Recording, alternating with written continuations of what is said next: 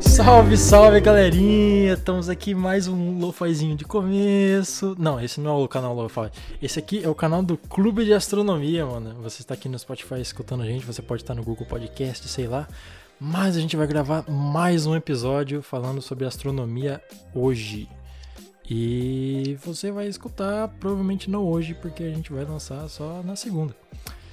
Então, bom dia, boa tarde, boa noite. Meu nome é Gal e aqui comigo estão as pessoinhas, mano. Quem tá aqui comigo? Mano? Oi, meu nome é Andressa. Bom, olá, eu sabia, tudo bem? Olá pessoal, eu sou o Marcos. E aí galera, eu sou o treineiro. Tô de volta depois de ficar um episódio sem gravar. é, eu e o treineiro estamos fazendo a competição aí, quem gravar mais episódios. É, eu ainda tô invicto, mano. Então essa corrida aí eu tô ganhando. Alguma coisa na vida a gente tem que ganhar, né? Continuando. Como vocês devem saber, né? Como vocês devem ter lido aí no título, provavelmente vocês estão vendo um cara bonitão aí na, na foto. É, hoje a gente vai falar sobre personalidades importantes na astronomia. Então hoje a gente vai falar de John Harrison, um cara muito da hora aí que pouca gente conhece, infelizmente, porque ele é um cara muito interessante. E a gente vai dar início aí a uma nova série falando, falando de pessoas que são, que são importantes para a astronomia, né? Vamos começar com esse carinho, o John Harrison. Então, pega uma pipoquinha aí, sei lá, se for de noite, e bora com a gente falar desse, desse carinha aí. Bora que bora.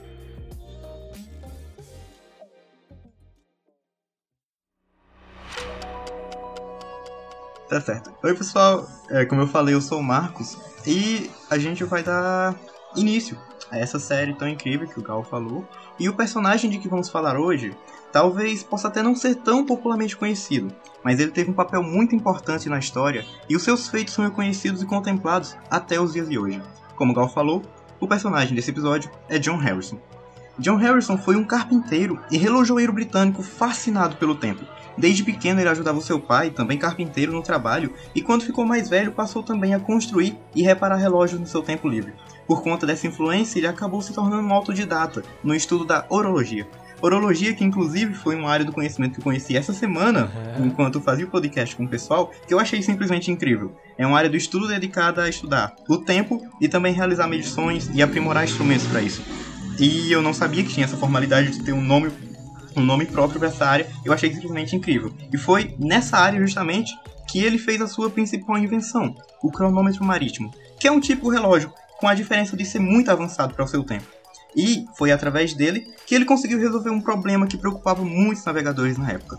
Bom, John nasceu na cidade de Foley, na Inglaterra, em 1693. Vale lembrar que nesse período, mais precisamente do século XV ao século XVIII, o mundo se encontrava na primeira fase do capitalismo, o capitalismo comercial, onde o principal indicador de riqueza de uma nação era a quantidade de ouro e outros metais preciosos que ela tinha. Esse foi um fator fundamental para o surgimento de algo bem importante, as grandes navegações, que tinham por objetivo levar os navegadores europeus a explorar o Oceano Atlântico em busca de novas terras, onde eles pudessem obter mais recursos preciosos. E bom, isso acabou se tornando um dos primeiros passos para o maior desenvolvimento das navegações, que passaram também a ser muito úteis para outros propósitos, como é, o comércio, o uso de frotas e navios em guerra e também o transporte de pessoas para outros continentes. E foi nesse contexto histórico que viveu John Harrison, projetando seus relógios, quase a maioria que inteiramente feitos de madeira, e também desenvolvendo os seus estudos na orologia, de modo a deixá-los cada vez mais precisos.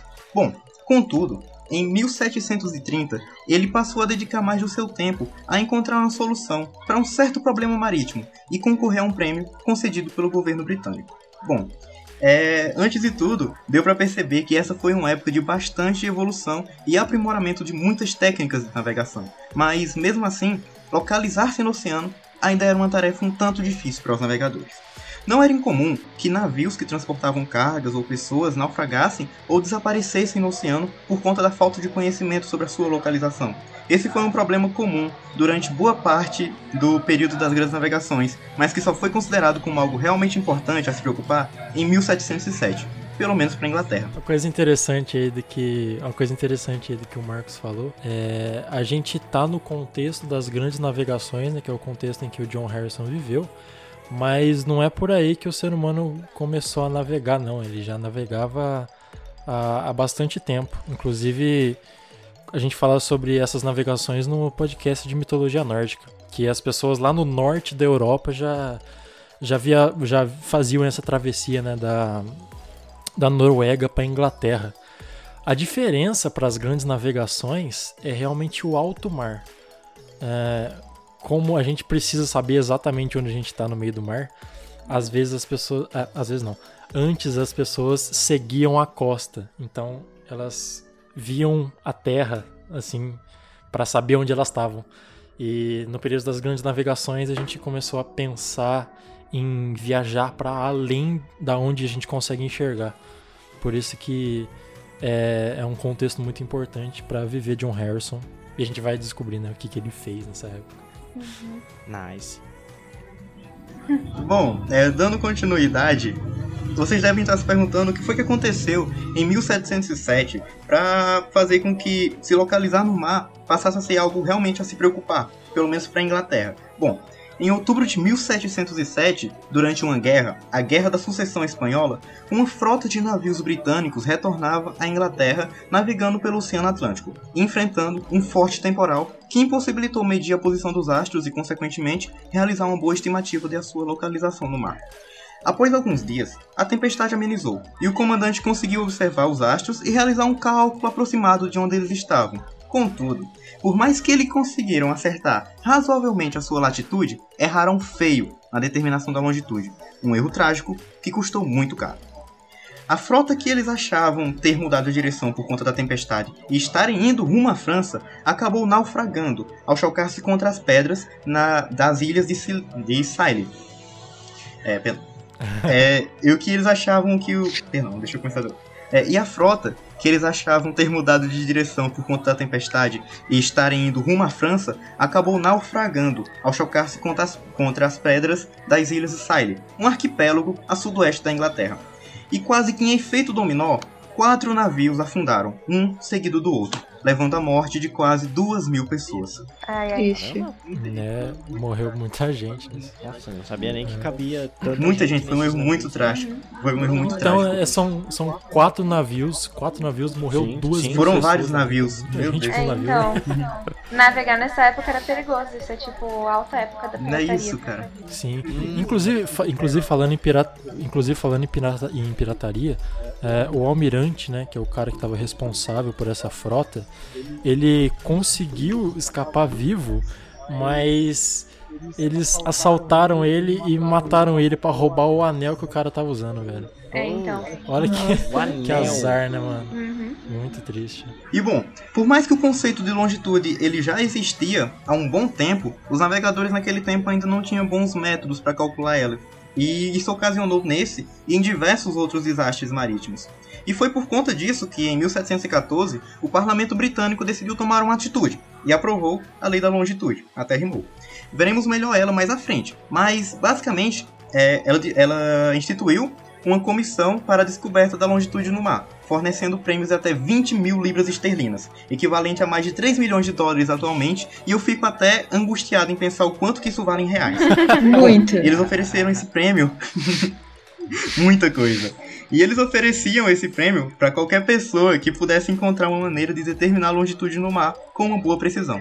E com isso, diversos membros da comunidade científica se interessaram pelo assunto, incluindo nomes famosos, como Isaac Newton e Edmund Halley. Sim, o mesmo cara do cometa Halley. Enquanto estes, em sua maioria, buscavam respostas para o problema analisando os astros e buscando maneiras de, de determinar a longitude a partir da posição dos corpos celestes, John Harrison, voltando para ele, ele encontrou uma solução para esse problema analisando um relógio bastante preciso.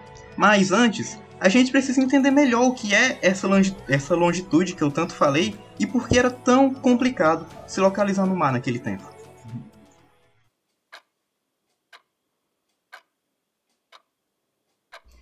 Então, aqui é a Andressa, e pra gente começar a entender o problema que era achar a longitude de um navio em alto mar, ah, primeiro temos que falar um pouco sobre as coordenadas geográficas. Ah, basicamente, um sistema de coordenadas é uma forma de se orientar através da, ah, da associação de valores a pontos ou determinadas posições. E com a Terra não é diferente. Precisando se encontrar no mundo, foram criadas as coordenadas geográficas, que associavam posições com suas respectivas distâncias a duas linhas imaginárias muito especiais, o Equador e o meridiano de Greenwich. Essas duas distâncias que eu tô falando são a latitude e a longitude.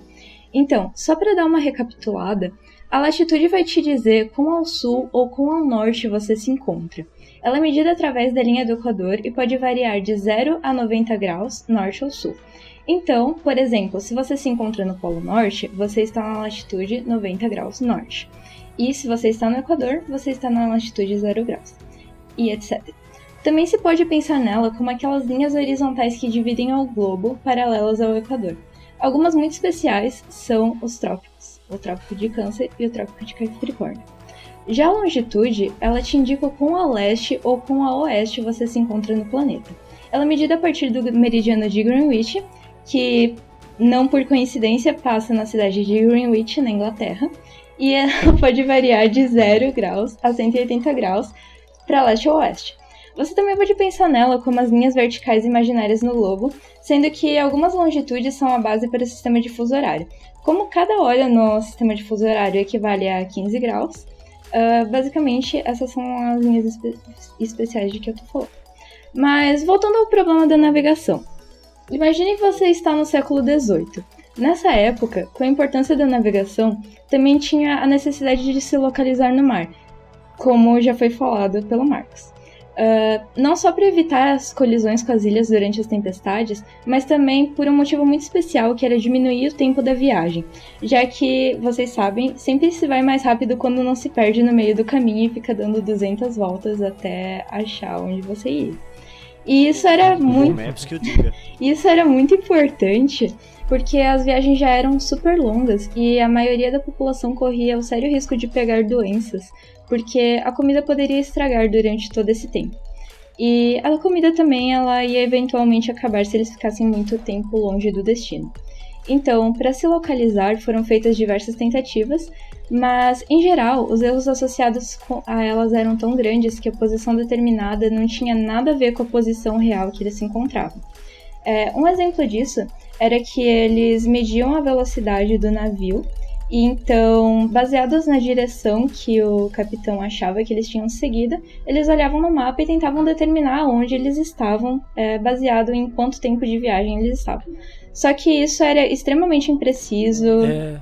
E várias ondas poderiam tirar eles do caminho e simplesmente levar eles para um caminho totalmente diferente. Então era, era muito impreciso e eles precisavam de um sistema real é, baseado na latitude e longitude. Então, aqueles exercícios de física que você, que você faz quando você está no, no ensino médio. Ah, porque o o barco tá indo para frente aqui em velocidade constante, e aí o, o, mar leva o barco pra direita, não sei o que. Comecinho de física. É, Isso, aí não, isso aí era um problema sério antigamente, porque você realmente. Ah. Antigamente você era o barco, é, então. então. você se perdia. Os caras vendo os exercícios de hoje dando um PTSD. Nossa, tá dando, tá dando uns gatilhos muito forte aqui. Ah, não, não fica tipo. Mas... Ah, tem que fazer mais um exercício desses, mas pra quê? Pra que que eu vou usar? Tá aí?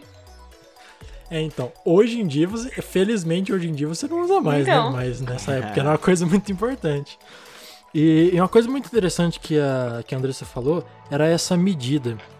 Inclusive, foi daí que surgiu as, os nós marítimos. Porque o que, o que, que esses. O que, que os, os, os grandes navegadores faziam? É, como eles não sabiam a longitude ainda, porque é um problema que o John Harrison vai resolver, eles pegavam uma corda muito grande e amarravam um monte de nós nessas cordas. Esses nós, eles eram todos espaçados numa mesma, com a mesma quantidade. Aí o que eles faziam? Eles pegavam um balde, amarravam na ponta dessa corda e eles jogavam no mar. Aí eles seguravam a ponta de um nó dessa corda eles soltavam um cronômetro, quando eles soltavam a corda, e, e durante um minuto eles contavam quantos nós estavam passando. Assim, eles conseguiam determinar a velocidade do barco em que eles estavam. Ah, tantos nós por minuto, tantos nós por segundo. Uhum. E, e aí eles faziam essa conta, né? Tipo, ah, se a gente está andando nessa velocidade, nessa direção, onde a gente tá agora. Aí eles iam lá no mapa e escrevia, ah, a gente deve estar em algum lugar nessa área aqui. E era desse jeito que eles pensavam antes do John Isso. Harrison. Isso errava bastante, porque, tipo, obviamente é uma medida imprecisa, porque você tá, ah, pra tentar facilitar a visualização, você tá, tipo, é, uma pessoa tá segurando, ah, tá segurando a ponta da corda para o balde não fugir, né? Mas só que tem muita corda solta. Então você pega uma ponta mais perto do balde, você deixa correr a corda pela sua mão. Que nem quando você, tipo, tá com um fiozinho muito fino e aí ele meio que escorrega e você sente ele correr pela sua mão, você fica, não, eu quero pegar, mas eles faziam de propósito. Então dava pra, toda vez que passava um nó, você sentia o nó passando pela sua mão e ia contando. Mas tipo. Sim, é daí que veio. É daí que veio o nó marítimo, né? Uhum. Que é uma medida de distância que a gente conhece. Né? E também, deve, e também devia ser muito impreciso também, né? Porque, tipo, eles mediam meio na cabeça, Exato. assim. Tipo, ah, de... E a corda tá inclinada, porque ela tá saindo do barco, então ela não tá reta. É, então tem isso tipo, a altura do barco. É. E aí um dos tripulantes tá cansado e meio que solta no tempo errado. Nossa, É, deve ser, deve ser muito... O cronômetro não devia ser tão bom também, assim. Sim. É, se eles tivessem um cronômetro tão bom, a longitude não teria sido esse problema, né? Uhum. É verdade. Sim, mano. Sim.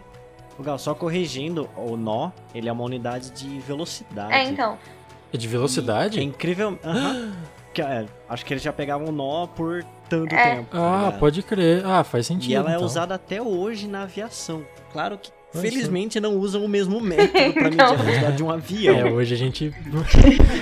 É. Você você tá, você tá mó no teco-teco assim, você solta um balde pra trás. Não, não, É, teco, não vai- teco de boa, mano. Imagina você tá num Boeing e o piloto sai pra medir o negócio assim. Mas uma pessoa que tá no chão. porque alguém abriu a porta pra jogar um balde. Mas a pergunta clássica Mas dos lá, livros de física, uma pessoa que tá no chão vai ver a corda caindo reta ou caindo pra trás? Outra explicação dos exercícios de física. Você acha que você não vai usar, velho? Na verdade é você que tá determinando a velocidade lá embaixo. É. E esse garoto era Albert Einstein. Ai, a Andressa vai explodir a Bia hoje. Eu acho que se vocês vissem a minha cara, vocês veriam que eu estou vermelha. Missão cumprida.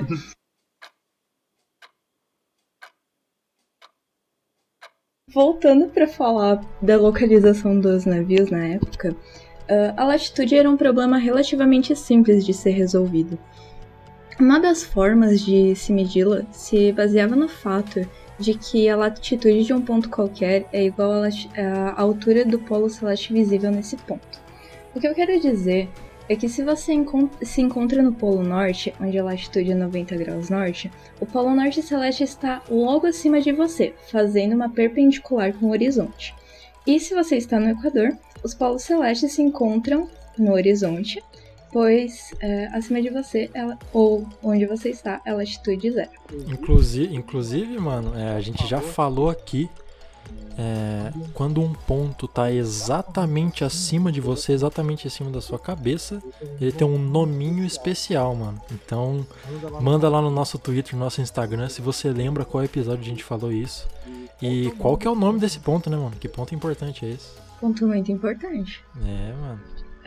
Então, esse método de determinar a latitude, ele tem a vantagem de que a altura polar é facilmente medida. Ou seja, basta qualquer navegador daquela época usar um instrumento que é capaz de medir ângulos, que poderia ser um quadrante ou um astrolábio. Ah, e também no hemisfério norte existe uma conveniência para encontrar a localização do Polo Norte Celeste, que é a estrela polar que é praticamente coincidente com o Polo Norte Celeste. Não exatamente, mas é muito próximo. No hemisfério sul, não há uma estrela ou algum astro des- dessa forma, mas pode-se usar a- uma variante de método, que é escolher uma estrela próxima à posição do polo celeste visível medir a altura dessa estrela em relação ao horizonte em dois instantes é, distantes por 12 horas, um período de 12 horas. E a média dessas alturas vai ser a altura do polo visível. E essa necessidade de esperar 12 horas é meio inviável em mar aberto. E por isso é que eles também usavam a inclinação do Sol em relação ao horizonte, dependendo da época do ano que eles se encontravam. Uh, mas tá bom. O problema da latitude foi resolvido, tá todo mundo feliz. E a longitude? Ela pode parecer relativamente simples, mas a determinação era bem complicada, como a gente já viu que gerou toda essa história que a gente está contando agora. É, porque basicamente nada no céu indica onde a leste ou oeste você está na Terra. E um motivo para essa dificuldade é que, diferentemente do valor zero grau da latitude, que é indicado pelo Equador, e é, isso é natural, o marco inicial para a contagem do valor da longitude não é regido pela da, pelas leis da natureza, sendo totalmente arbitrário para nós o posicionamento desse meridiano de zero grau. Tanto que já foi pensado que ele poderia ser colocado em outros lugares que não o meridiano de Greenwich, mas Inglaterra. O que ela, o que ela quer dizer com isso é que assim, o Equador é uma coisa conhecida dos planetas. Então, é, não é que tem o país Equador, tipo em Saturno, não é isso? Mas é que assim, é, a linha do Equador é uma linha natural do planeta. É, pensando na rotação do planeta, é a linha que está exatamente no centro dele, enquanto ele está rodando.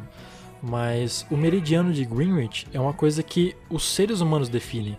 Então a gente fala, esse meridiano aqui é o meridiano zero. Então, como não é uma coisa relativamente simples para todo mundo de, de, de saber onde é, a gente tem que levar em consideração o erro humano aí, novamente, né, no cálculo da, no cálculo da longitude. Como se já não fosse difícil o suficiente, né? É, e tem toda a questão de poder do país na época que isso foi definido, né? Porque o meridiano zero é basicamente um, entre aspas, um centro do mundo, então. Então, é uma coisa bastante eurocêntrica e nesse caso é bastante inglês-cêntrica. É, é anglofílica. anglofílico. Meu Deus, o Caifis que é cultura também na, no português, né, mano? E. Porque Greenwich né, é uma cidade de, de da Inglaterra. É, então... é que também, tipo, a posição que eles estavam nessa época faz sentido um pouco. Tipo, eles literalmente tinham um país ou uma colônia em todos os lugares o bastante para o sol nunca se pôr na Inglaterra, era o que eles diziam. Olha só. É, o sol nunca se põe no Reino Unido, eles diziam isso. Até hoje, né? Ou não? Eu acho que Agora sim. eles falam eu isso não tenho na certeza. França também.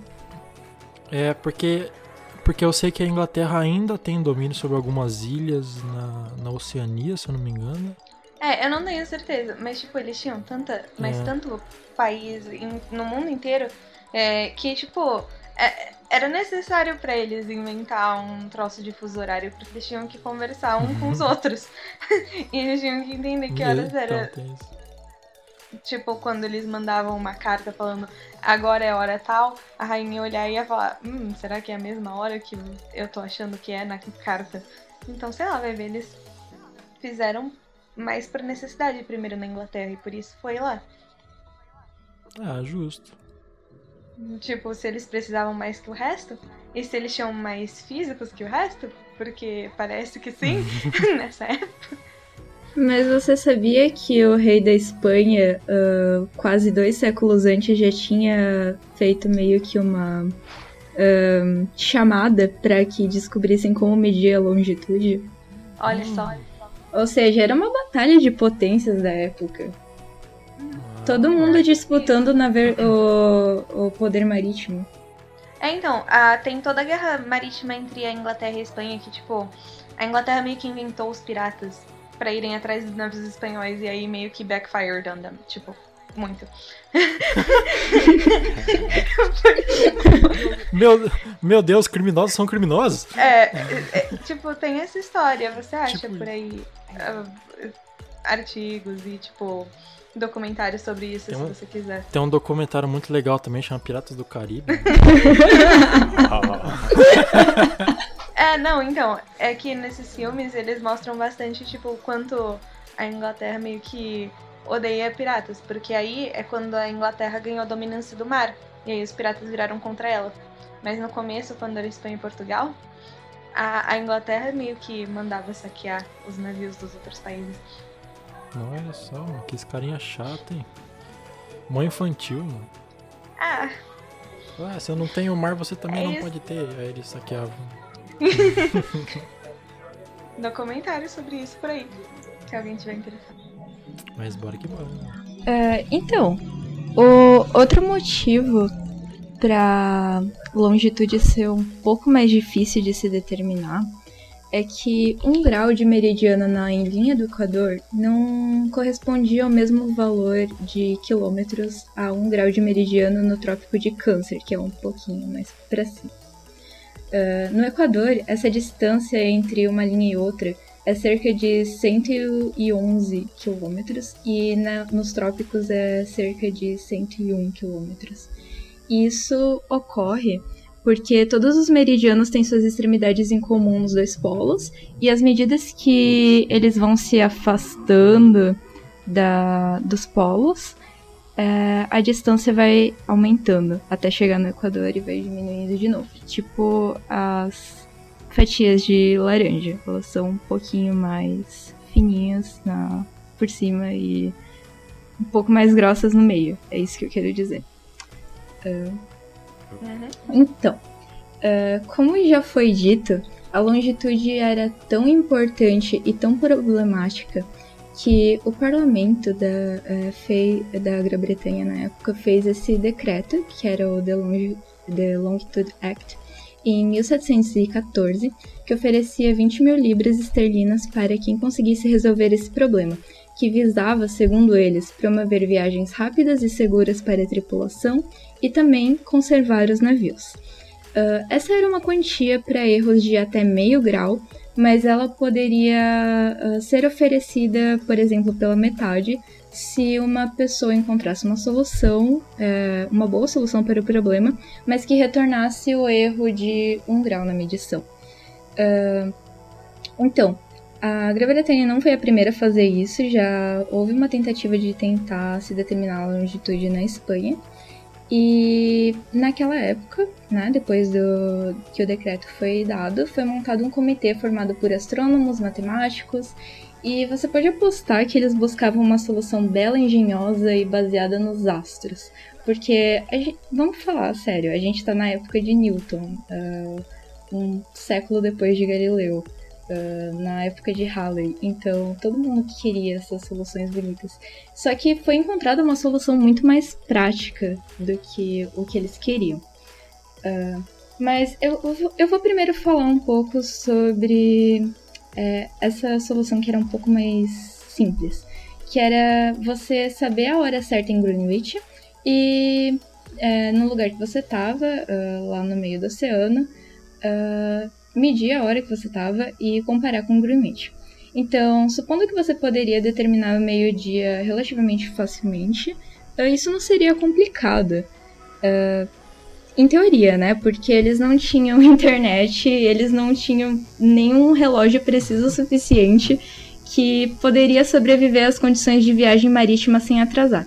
Porque além do balanço do navio, você tinha todas as intempéries e a chuva, o sal e todas essas coisas que assim não são boas para equipamentos, né? Mesmo que seja um relógio antigo. Então, ah, tinha essas soluções concorrentes, porque o pessoal realmente achava que não ia ser possível fazer um relógio tão preciso e que pudesse sobreviver a essa viagem. E elas eram o método de Galileu, que explorava o relógio celeste formado pelas luas de Júpiter, e o método da distância lunar. O método de Galileu era basicamente ah, saber observar os eclipses das luas de Júpiter e sabendo em que horário elas iam acontecer no meridiano de Greenwich, e você observava o horário local e comparava os dois e fazia uma tabela ali e sabia certinho onde que você estava. Nossa, que chique. Adorei. Elegante, né? Porém adorei. Chama o método de Galileu, né, mano? Você quer o quê, velho? Você é coisas. Ah, É, e hoje se você pesquisa Galileu no Google, o primeiro resultado é uma música gospel. É. Ah, não. E O cara fez tudo isso aí e perdeu pro, pro Fernandinho em 2015. Inclusive, Fernandinho, patrocina nós aí. Nós falar bem. Nossa, saudade de pedir patrocínio. Saudades pedir patrocínio, né, cara? Patrocina nós aí que nós falar bem. Olha, É, eu só vou dizer que eu acabei de dar Google no Galileu e apareceu o Wikipedia do Galileu. Eu acho que depende É. muito das suas preferências para o Google fazer o algoritmozinho dele. Entendi. Isso fala bastante bacana desse. eu nunca pesquisei música gospel no Google e apareceu esse cara. É, Eu também não. Ctrl Shift P, porque daí. É, eu, pra mim deu certo, porque eu pesquisei sem meus cookies nem nada. É tipo a, A Bia, a Bia tem adblock. Né? é tipo a HP que pagou pra não mostrarem Harry Potter quando digitava HP. Nossa, que invejoso, mano. Ah, que invejoso, nada a ver, sim. É louco. Proteger a marca, né? Mas.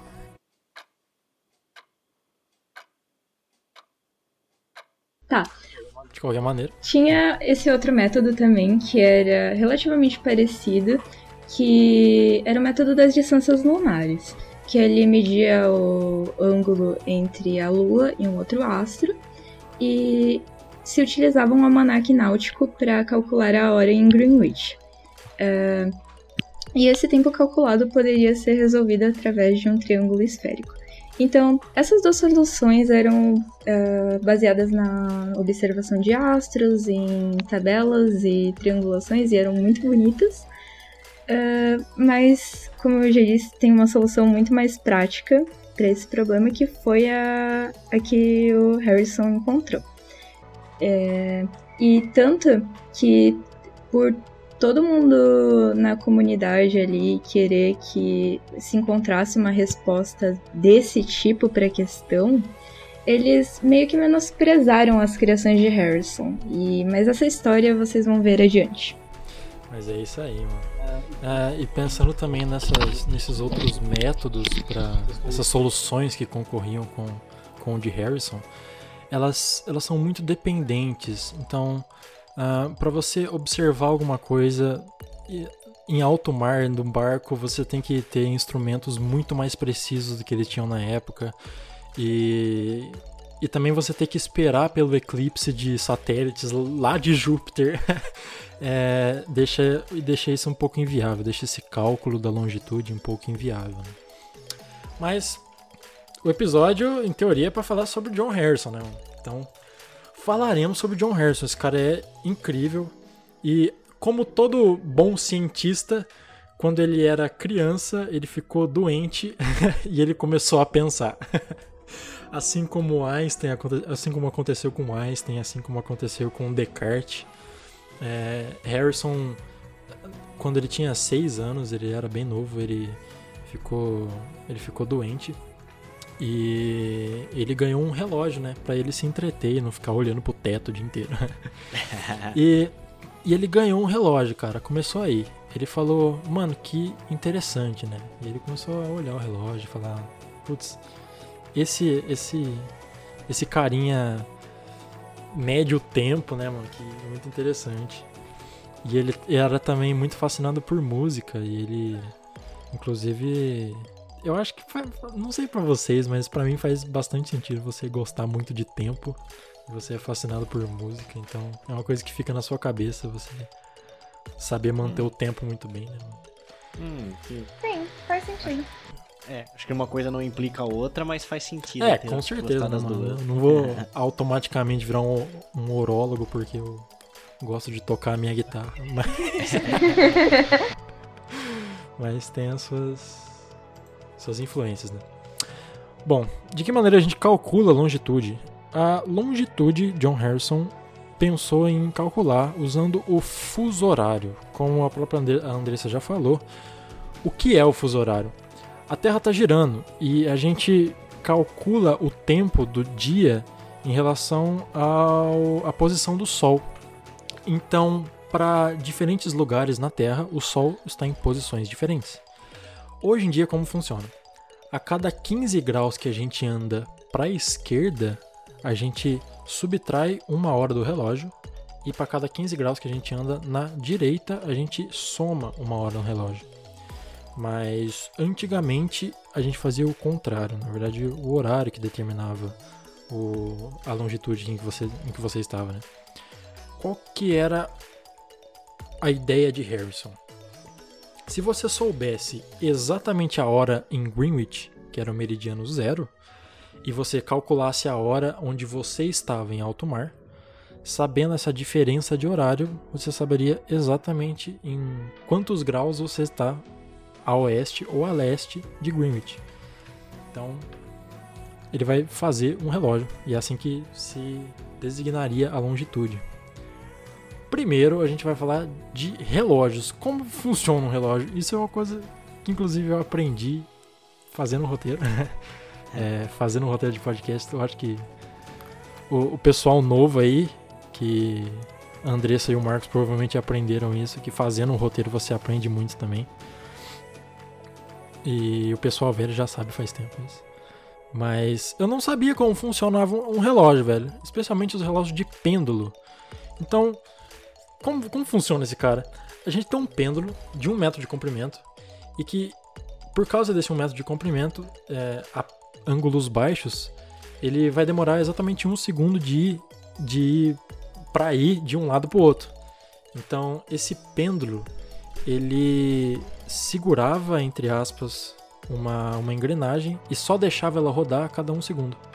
Então, assim que se contava o relógio com. Assim que se contava o tempo com os relógios de pêndulo. Eu sempre ficava imaginando assim, mas tipo, o que, que tem a ver esse pezinho aqui, né?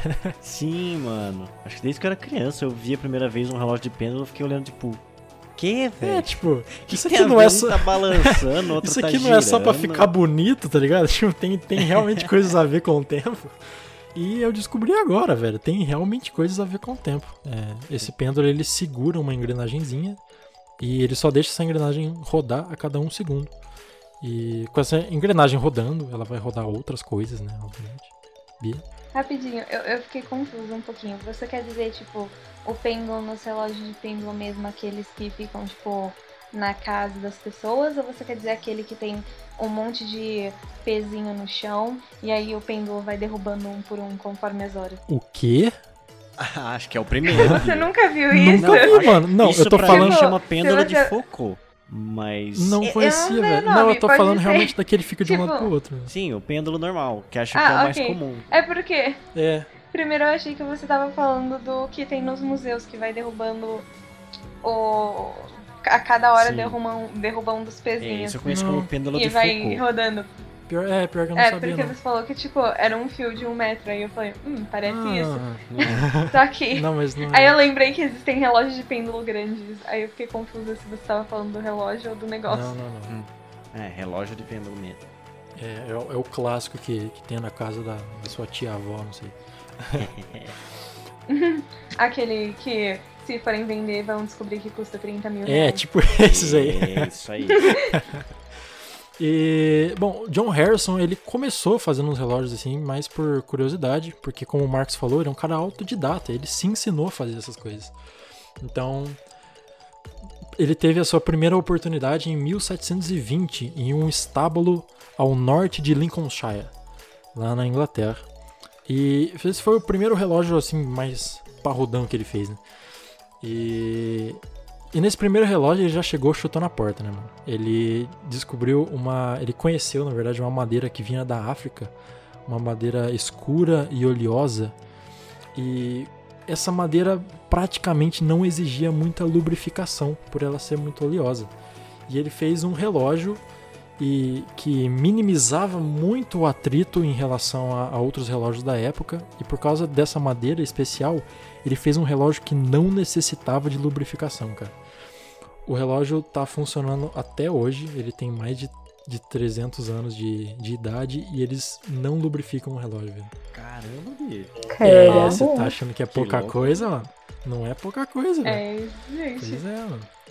E eles dão corda nesse relógio, né? A cada, a cada uma semana, mais ou menos. Mas, mas esse relógio, ele perde cerca de um minuto a cada semana. Então ele ainda é muito impreciso.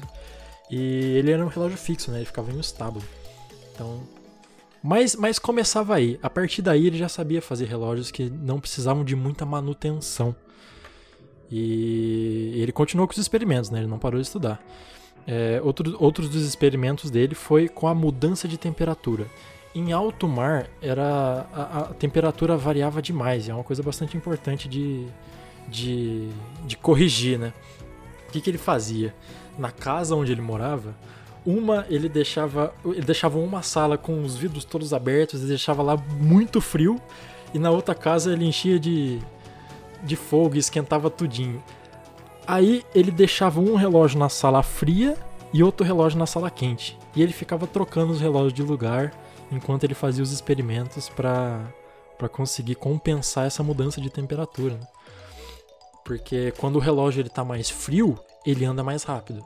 E quando ele está mais quente, ele anda mais devagar.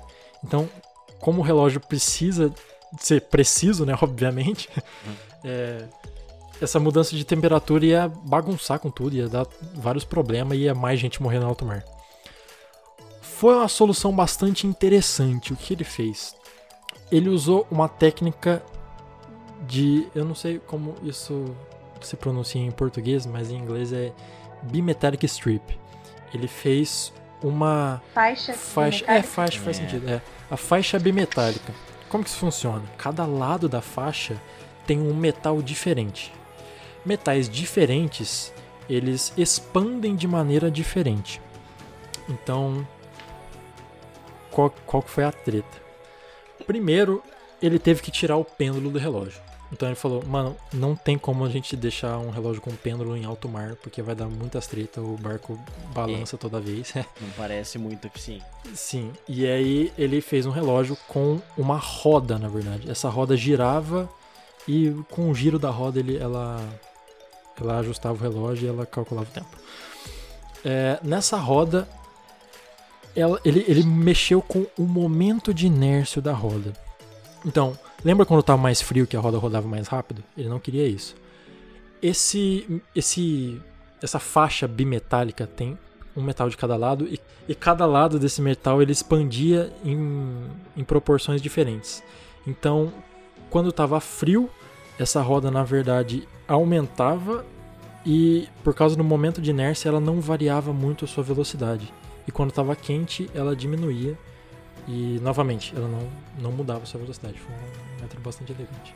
Rapaz, é uma sacada muito boa, né? É muito doideira, né, cara? Uhum. Se pensar, pô, isso foi 1700 e coisa, sabe? Não faz Sim, tanto ele, tempo cri, assim, ele, ele criou esses relógios, ele começou em 1730 a pensar essas coisas, mas demorou anos e anos para ele conseguir aperfeiçoar isso e todo mundo tentando fazer um pouquinho para ajudar na, na, coisa da longitude, né? Uhum. Uhum. Então foi ele que trocou do pêndulo grande para aquela rodinha que faz, tipo, que roda de um pouquinho em pouquinho. É Não isso? foi ele que trocou. Mas ele olhou isso aí e falou: Hum, tem coisa aí. Uhum. É, é, os, relógio, os relógios de bolso, como você devem perceber, os relógios de bolso não têm um pêndulo. Então. Era, era, era, pra, era, é, era pra ser uma piada. não, não é. eu, só, eu só tô lendo também. Não, imagina a pessoa no bolso, o, o relógio, tipo, é meio que pendurado no bolso e um pêndulo rodando enquanto você anda. Então, como vocês devem perceber, o relógio de bolso ele não tem um pêndulo. E o relógio de bolso ele foi inventado antes dessas invenções de John Harrison. Então, John Harrison não foi o cara que inventou essa roda. Essa roda já já já já foi inventada para fazer os relógios de bolso.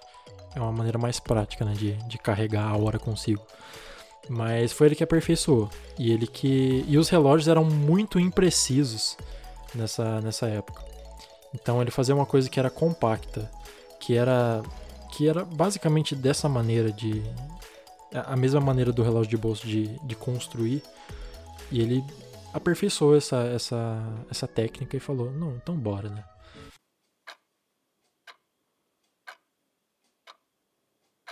Bom, eu não sei quem já foi no relojoeiro, mas vale a pena ir uma vez e pedir pra ele mostrar a parte de dentro dos relógios pra vocês. É muito legal. é divertido. Isso, É isso soa como uma experiência, hein, mano? É a voz da É, experiência. não, é- assim. É tipo, a, a gente, na minha família, a gente não gosta muito de, tipo, comprar coisas novas e jogar fora as coisas velhas. A gente prefere ficar consertando eternamente. Então, tipo, tem o relojoeiro aqui do bairro e volta e meia eu vou lá levar os relógios de casa, o relógio da minha avó, essas coisas. E ele me mostra às vezes o que tem dentro dos relógios, é legal. Às vezes é, é uma ótima oportunidade ir num relojoeiro e falar, oi, você me mostra como funciona um relógio antigo? E ele mostra. E é legal. Uhum. Ah, era uma estrutura muito louca, né, mano? E tem hora, um, tem um museu lá em, lá em. lá na Inglaterra, não lembro o nome da cidade.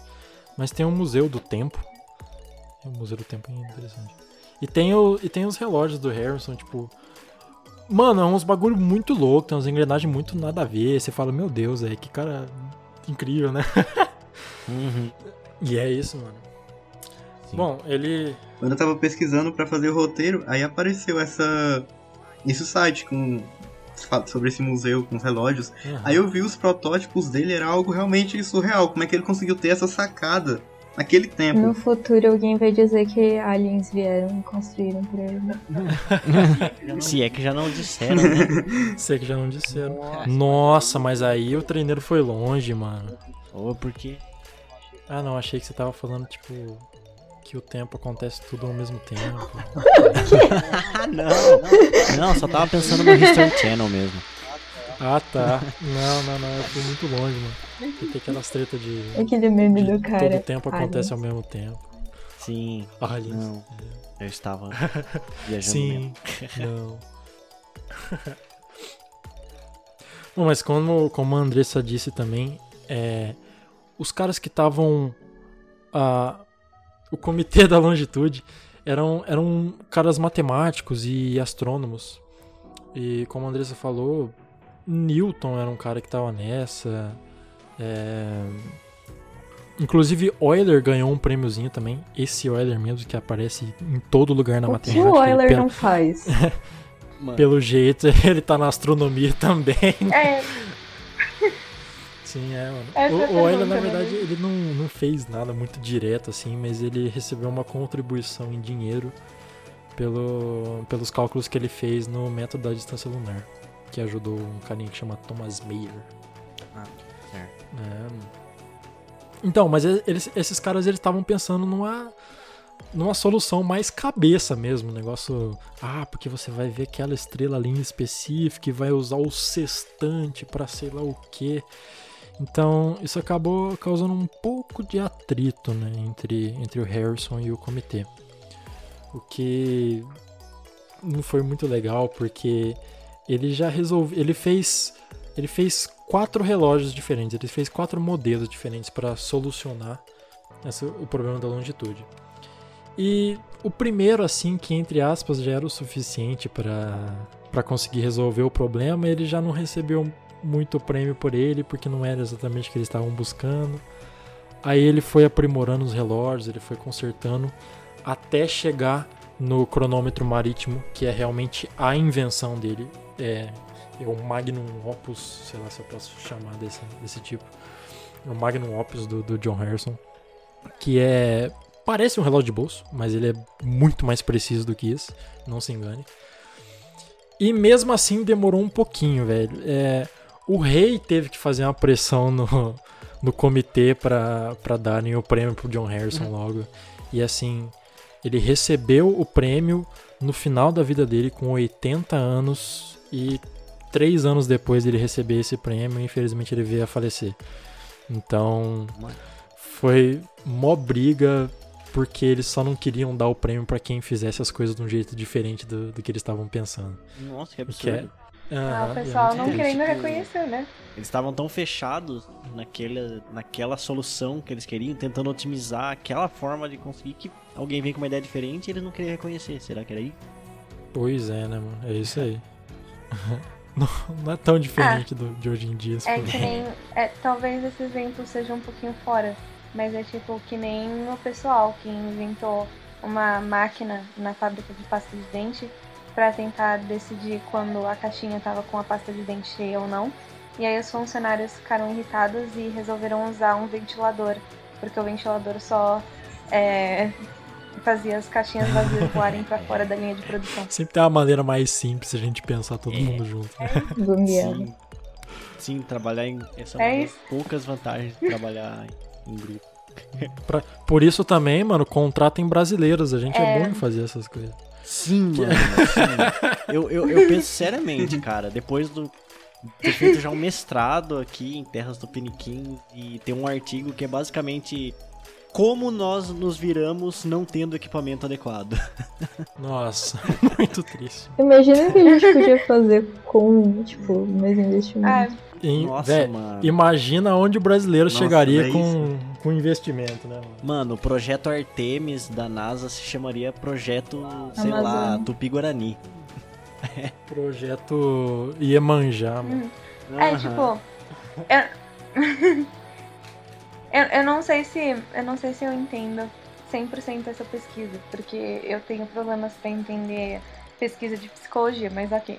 É, tem, tem uma pesquisa que, tipo, eles pegaram e fizeram três números é, aleatórios e eles é, tinham uma regra para os números. E a regra era, tipo, três números em ordem crescente.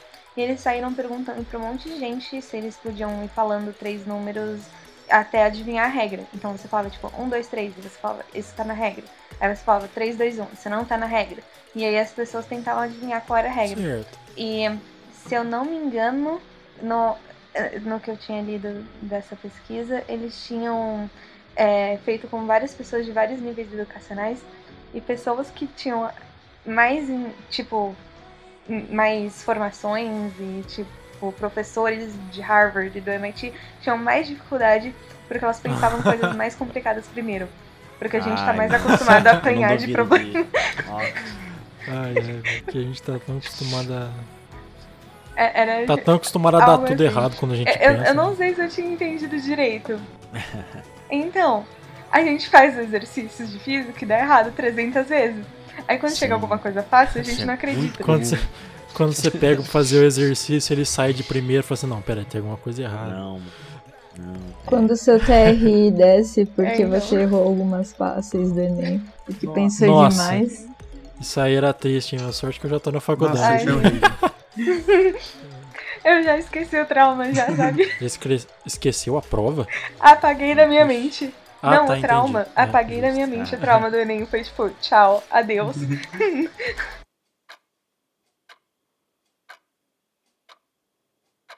Mas esse cara é o John Harrison, né, mano? E, e, como eu falei, ele tava competindo com um pessoal que tava basicamente tentando inventar instrumentos mais precisos, né?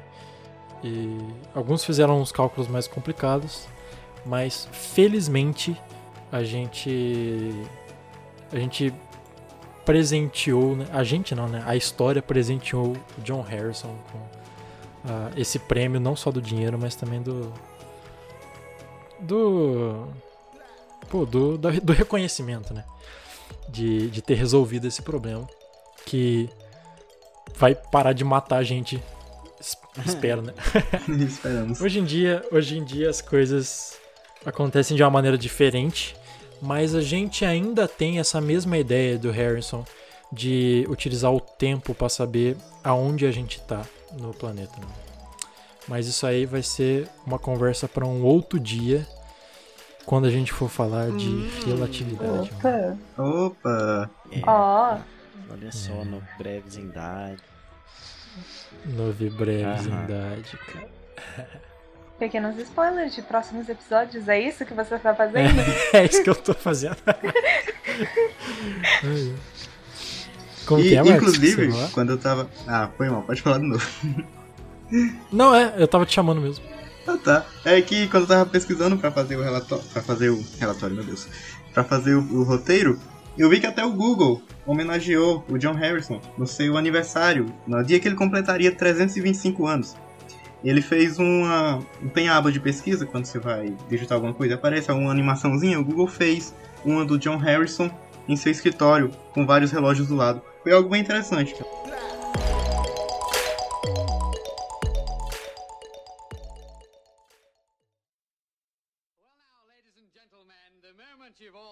ladies and Mr. George Addison sings.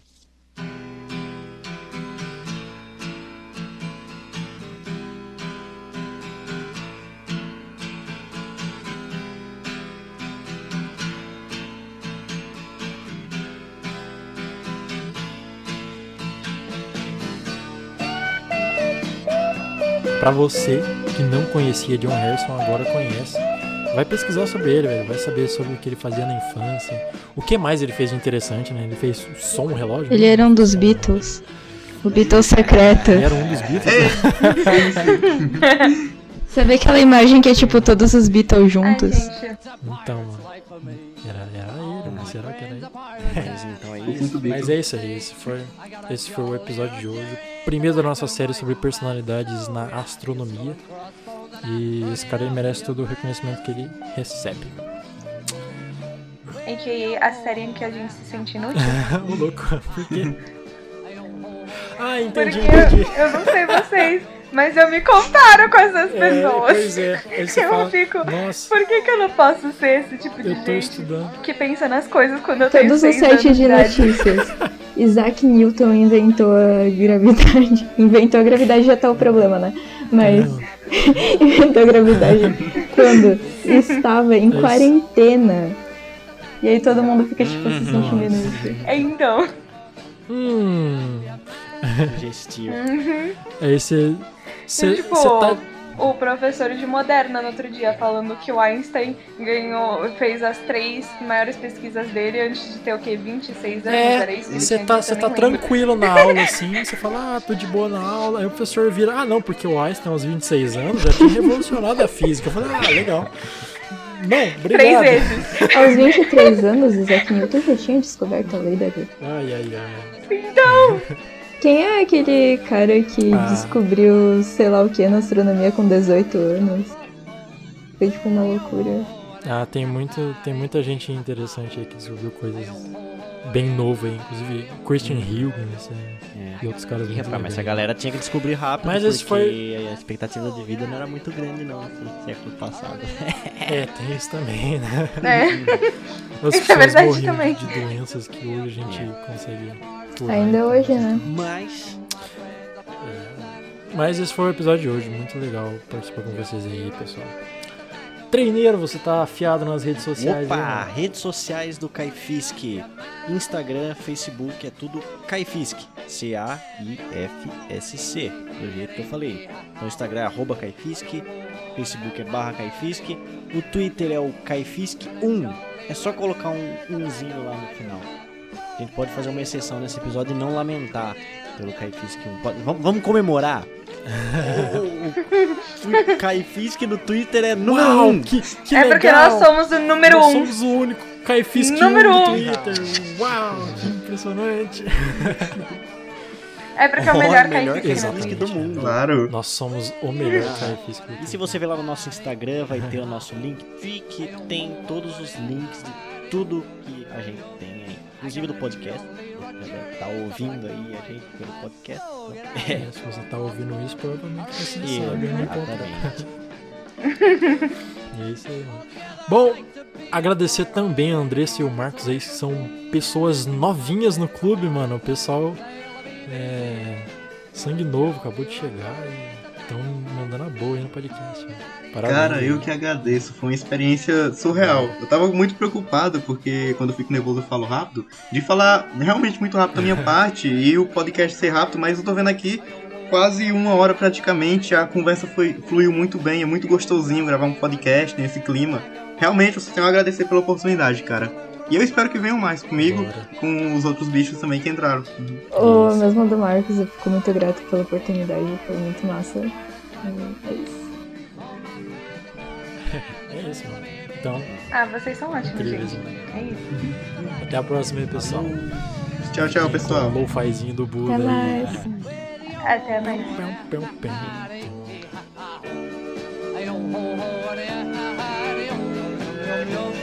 I gonna jolly Roger. It's a black and white and mass. So get out of your skull and crossbones.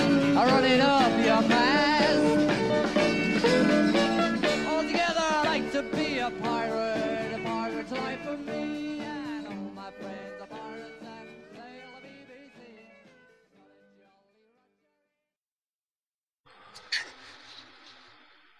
Mano, eu esqueci como fala português, velho. Expand. Expand. Expand. Meu Deus. Sim, Perdão. É.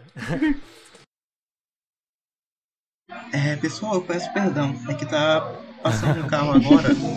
Tá. O Dá. sul tá fazendo um pouco de barulho. É, tá dando pra pegar o áudio? Mas tranquilo. Vai deixar as pessoas É, que estão ouvindo com fome.